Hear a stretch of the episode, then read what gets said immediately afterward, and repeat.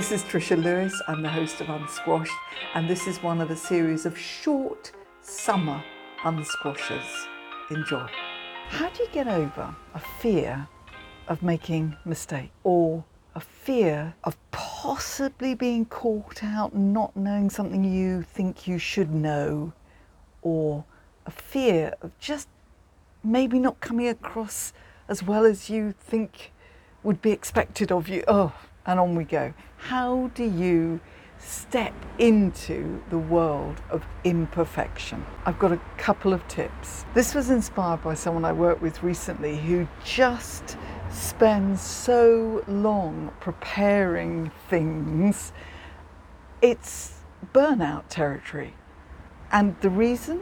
A fear of it not being good enough, her not being good enough. And imagine you were preparing for being a guest on a podcast or a member of a panel and you went through this phase of I've got to get it absolutely perfect. I don't know exactly what I'm going to be asked totally. I mean, I have suggested things and I've got a general idea, but I might be asked something that I'm not expecting, and I've really got to prep up and go researching and look through all my notes and spend hours figuring out how to do this without making a single tiny little misstep. Well, you just go nuts if you keep doing that.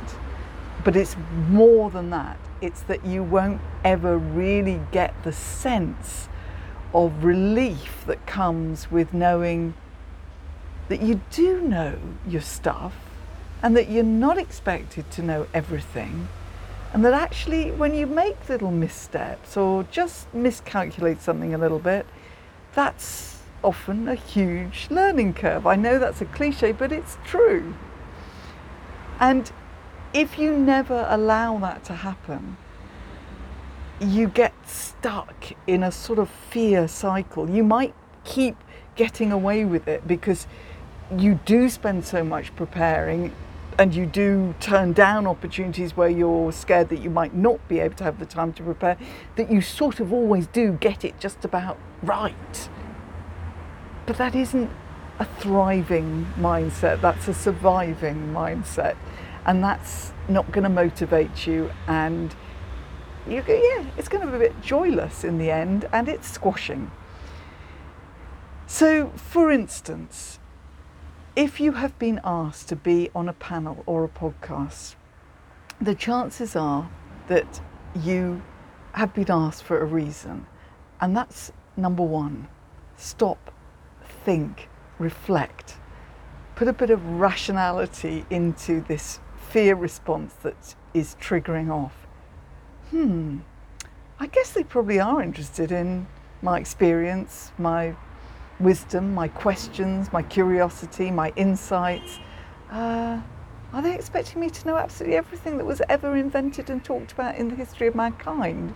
Um, no. Ah, yeah. Will it be interesting if there are things I don't actually know about because it will open up an interesting little debate, thought provoking discussion? Curiosity is great, listeners will be intrigued. Wouldn't that be more interesting than actually knowing it? Yes. Hmm, good point. What's the worst that could happen if I did make a mistake? Let's think about that one.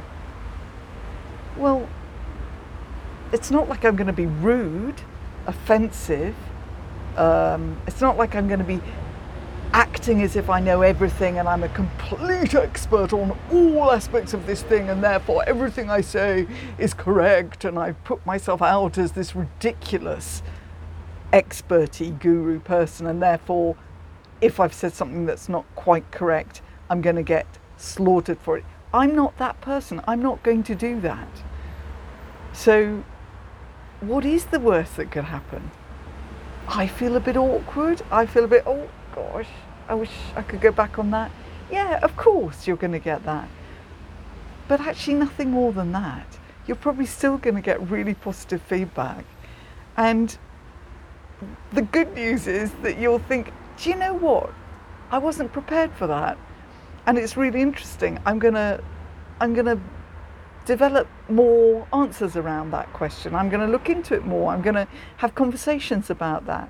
Or you might think, I got a bit tongue tied at that point, didn't I? Or I ummed and erred a lot. That's something I perhaps need to work on. What makes me do all that ummy stuff? And is it because I'm not actually enjoying it? I'm not relaxed? Is it because I'm paranoid about making a mistake? Yes, actually, I'm not really being me. Ah, okay. Yeah, we'll work on that one. The point is, it's like kind of constantly going in water wings and a rubber ring and various other flotation devices when you're trying to learn to swim and never taking them off. You're not going to drown, but you're not really going to learn much about the art of swimming. And so we do have to take those little mini steps into a place where imperfection might appear. It has to. Oh, we do beat ourselves up a lot about this, don't we? But have a think about that. Are you overprotecting yourself from the possibility of imperfection? And is it ultimately stifling you, or as I would say, squashing you? There, I'll be back with another short summer unsquasher shortly. Want to know more about staying unsquashed? Then head over to more resources at trishalewis.com. And while you're there, sign up for the fortnightly email, Unsquashed. For now, until our next forensic investigation, stay curious and don't forget to show up to share.